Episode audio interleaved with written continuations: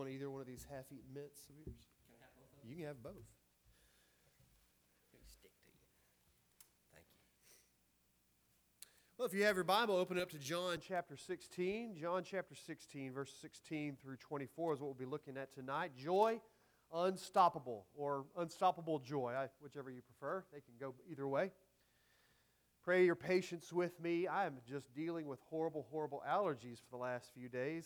Can't hardly breathe. I feel miserable, but I am glad to be here. I hope you are too. Let me ask you something. Is something or someone stealing your joy? Is someone or something stealing your joy? It's kind of an interesting thought to think about, but in reality, it happens more than we realize. When circumstances, when life gets out of whack, it can often make us feel like we're down in the dumps and we wonder, where is our joy? Well, our joy hasn't gone anywhere. We've just allowed it uh, to be stolen. We've allowed our sense of, of understanding of what real joy is to be misrepresented. We're looking at the scripture tonight, verses uh, 16 through 24. And in this scripture, Jesus speaks about a joy that is unstoppable. Now, he doesn't actually use those words, I've put them in there. In verse 22, he tells his disciples they will have a joy that no one can take from them. And then in verse 24, he tells them that they can have a joy that is full. And the picture is a joy that overflows. The joy that just keeps on flowing out of you is just this wonderful picture of an, of an always producing joy in us. How in the world can we have that, though, when it seems like there are so many issues that cause our joy to be diminished or maybe even feel like it has been extinguished? If Jesus is in you, the Holy Spirit is in you, make sure of this. Your joy hasn't disappeared, it just seems like it has. Troubles in life are rampant. There are wars going on all around us. There's rumors of wars. Uh, it seems like every day it, there's a different country we hear about that wants to kill us. Uh, years ago, it was uh, uh you know Vietnam, and then it was uh, Russia and China, and you know now it's North Korea. We've gotten to that point, North Korea, and and you know there always seems to be some sort of political mess.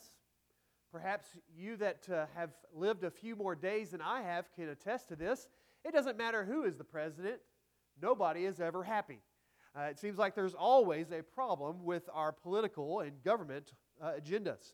No one is ever happy with uh, what's going on in the country, and it seems like the economy is always a mess.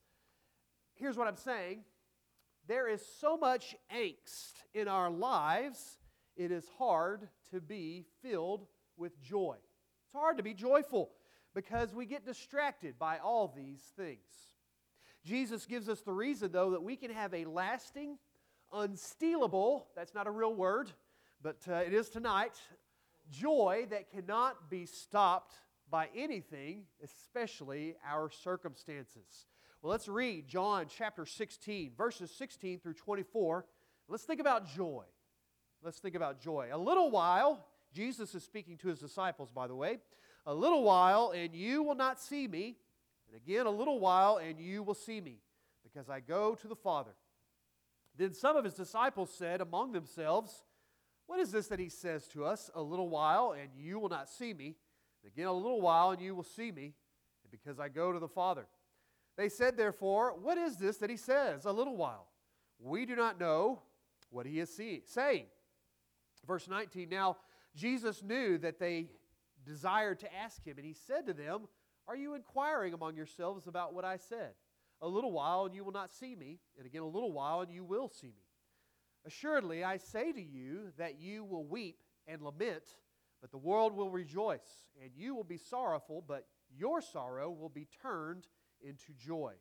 Verse 21 A woman, when she is in labor, has sorrow because her hour has come, but as soon as she has given birth to the child, she no longer remembers the anguish for joy that a human being has been born into the world. Verse 22 Therefore, you now have sorrow, but I will see you again, and your heart will rejoice, and your joy no one will take from you. And in that day you will ask me nothing. Most assuredly, I say to you, whatever you ask the Father in my name, he will give you. Until now, you have asked nothing in my name.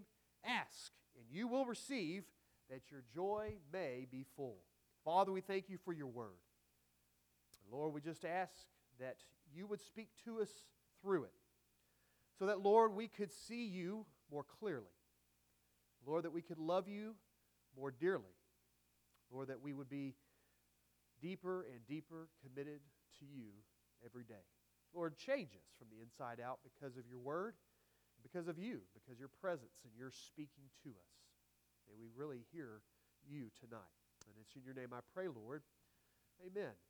And so, how can we have this unstoppable joy?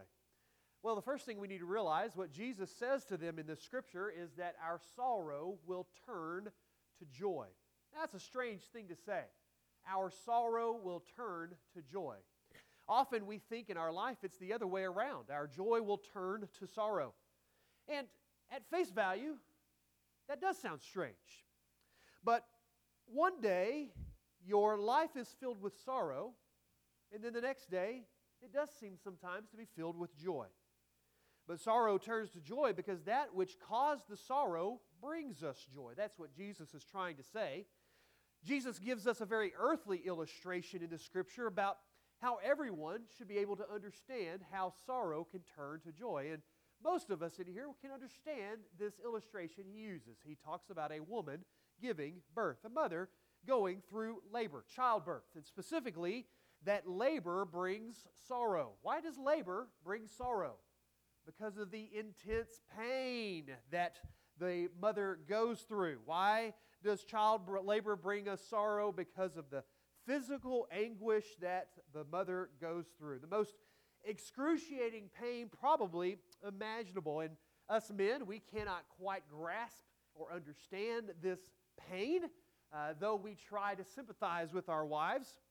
My wife, after shortly after having our first child, uh, decided she needed to have her wisdom teeth taken out, and uh, we didn't have a lot of money in those days. We didn't have insurance, and so uh, uh, she went to this place in Austin where they would remove your wisdom teeth and pay you per tooth they removed if you would let them try out their pain relieving drug on you. And then you had to stay with them a couple of days and go through this whole interview process and tell them how your pain was.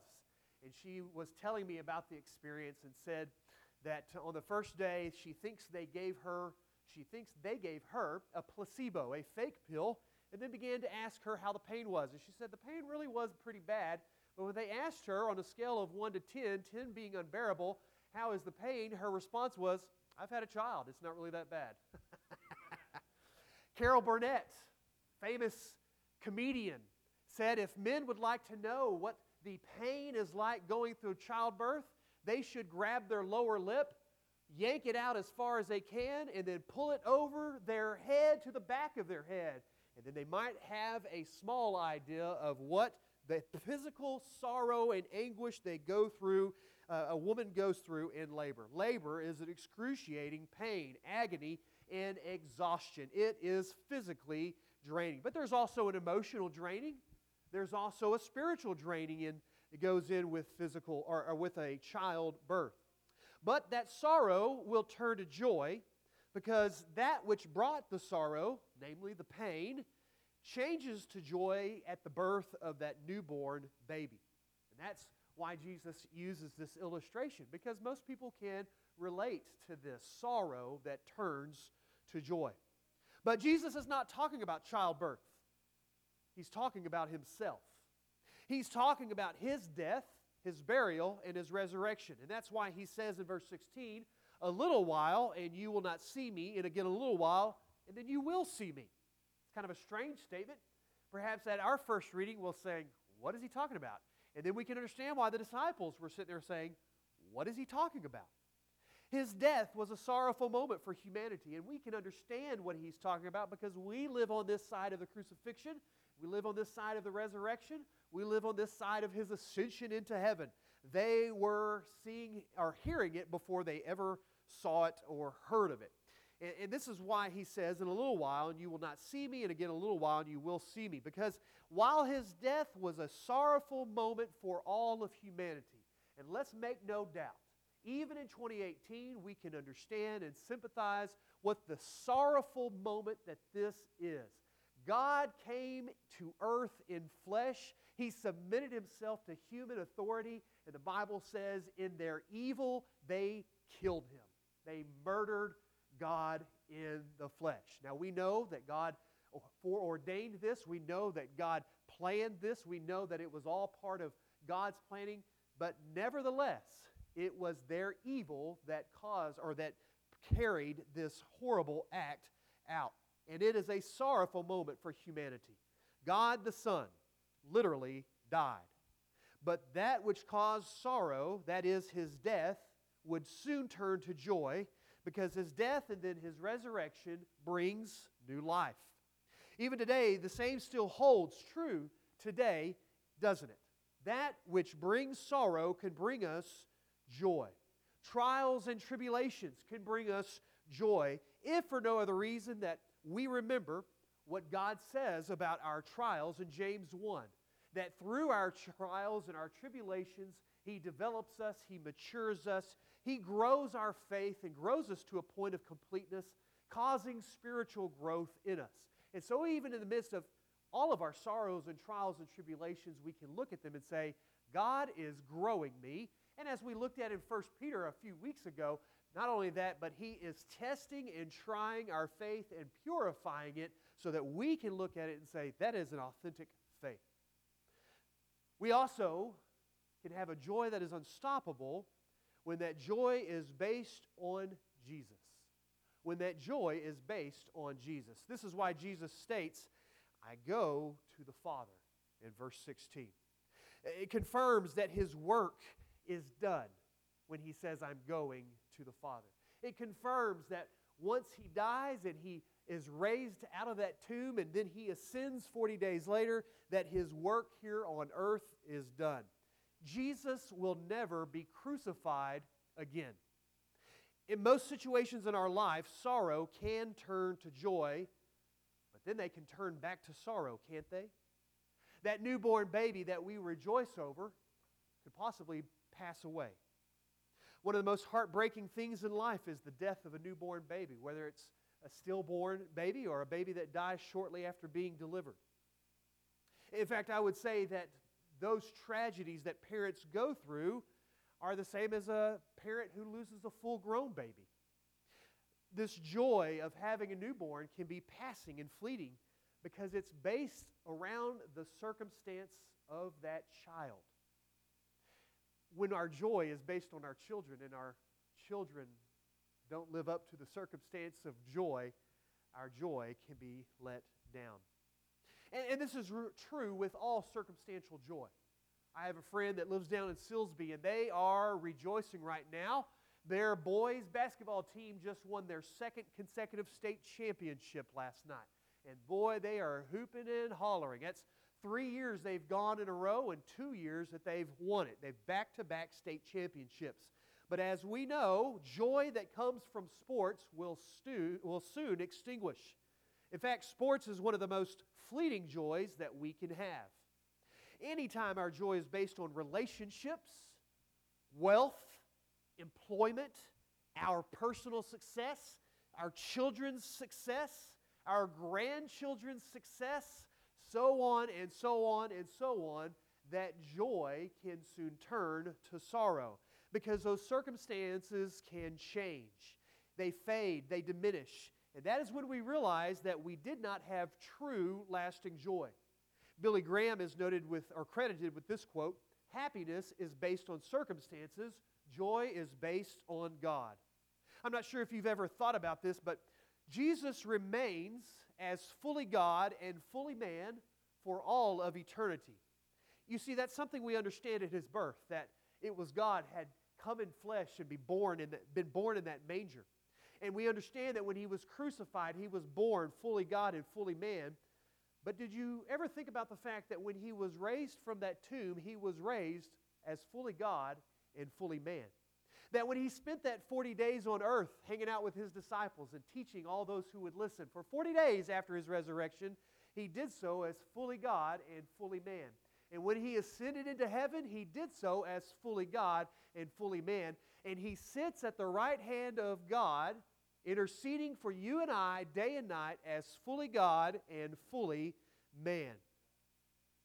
What's my point in, in saying this? Well, besides the obvious that our Savior is alive, here's this His resurrected physical life means that we have life too. You see, if Jesus had only been risen from the grave in a spirit form, if he had only been risen from the grave as God and God alone, then there would be no victory over death. Which means that our sin and that our death would still have power over us into the grave. His being resurrected and continuing to live as fully God and fully man gives us our eventual victory over death and the grave and sin. Here's another thing that why this is important is his physical departure assures his physical return.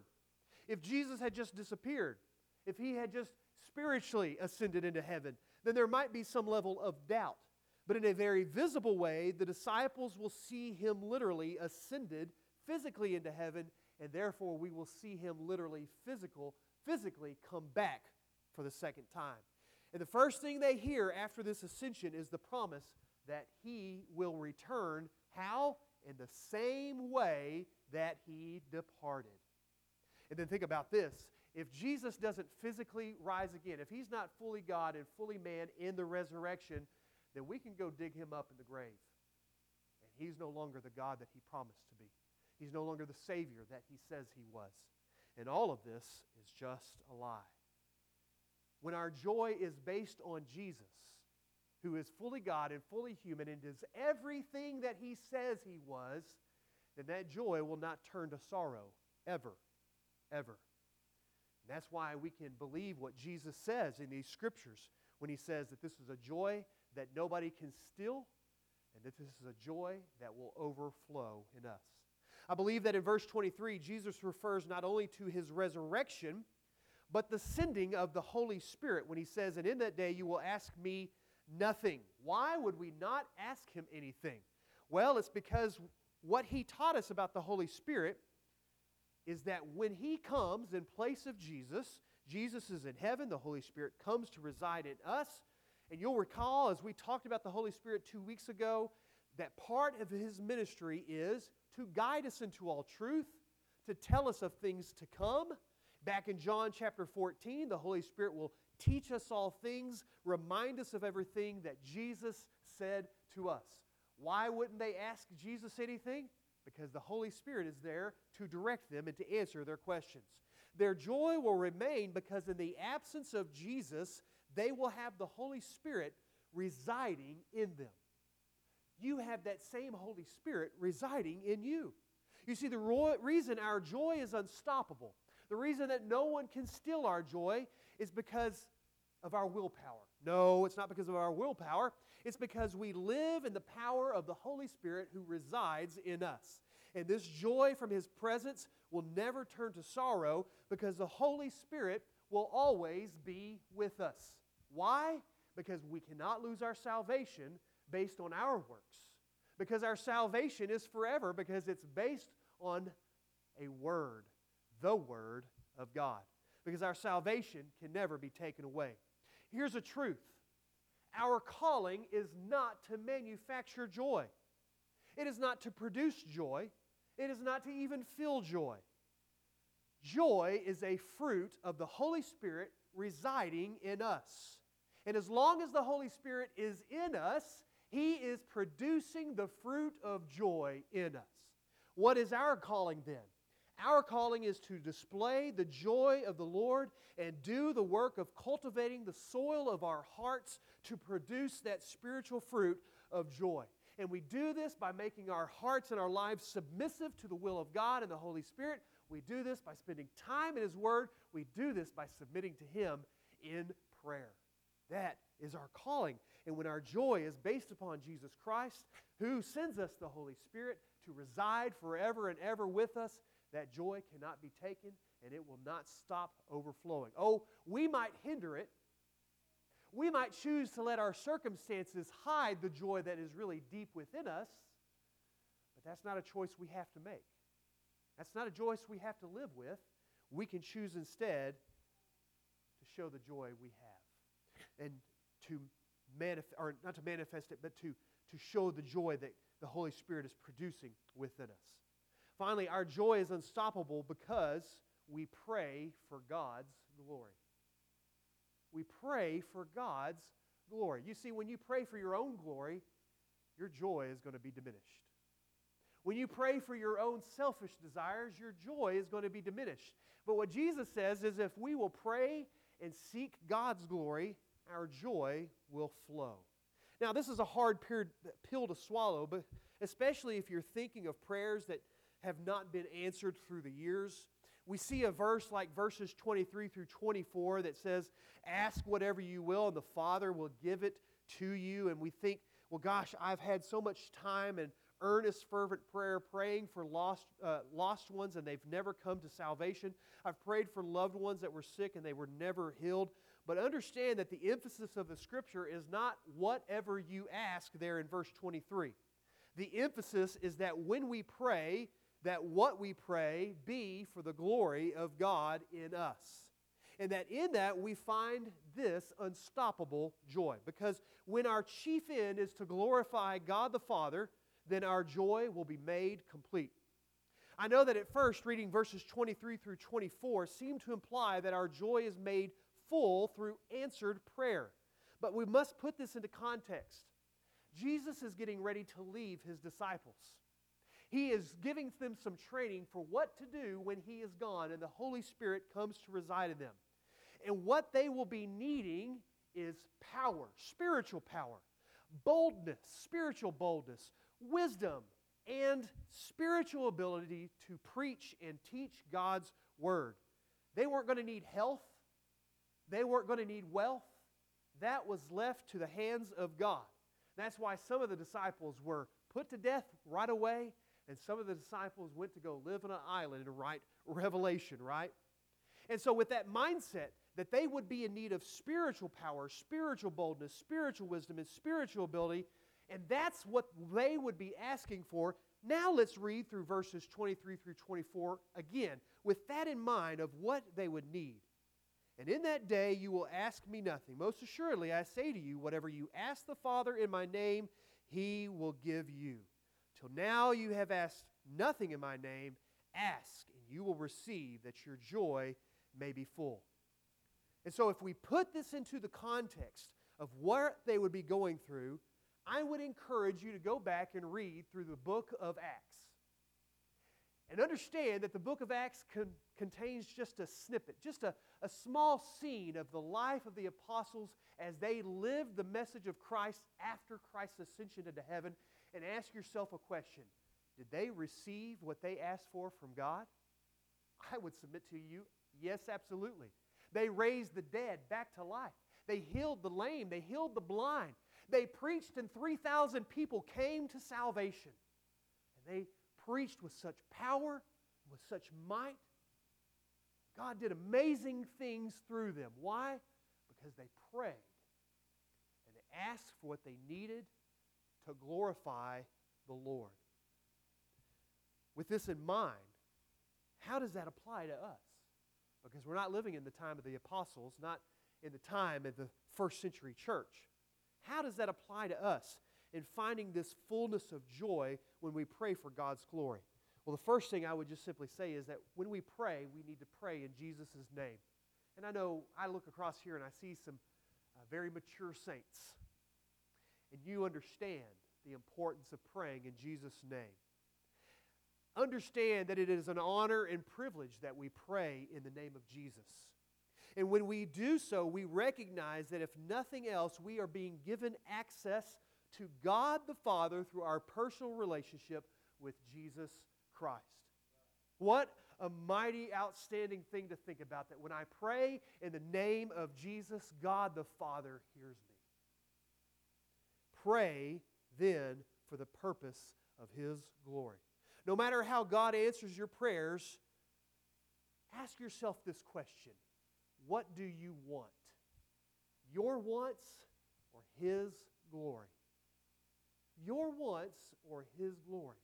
Because if you'll answer that and think about what I really want is for God the Father to receive all the glory, then your prayer requests become a lot different, don't they? You're no longer praying for your personal wants. I mean, there's a lot of things that I could pray. Let me just be real honest with you. I miss my family. My parents live up in Dallas. My brothers live up in Dallas. There's a lot of times I think about praying, Lord, could you just move us closer to family? But I don't. And instead, I pray, Lord, your will be done. And I want you to receive all the glory with this life you've given me.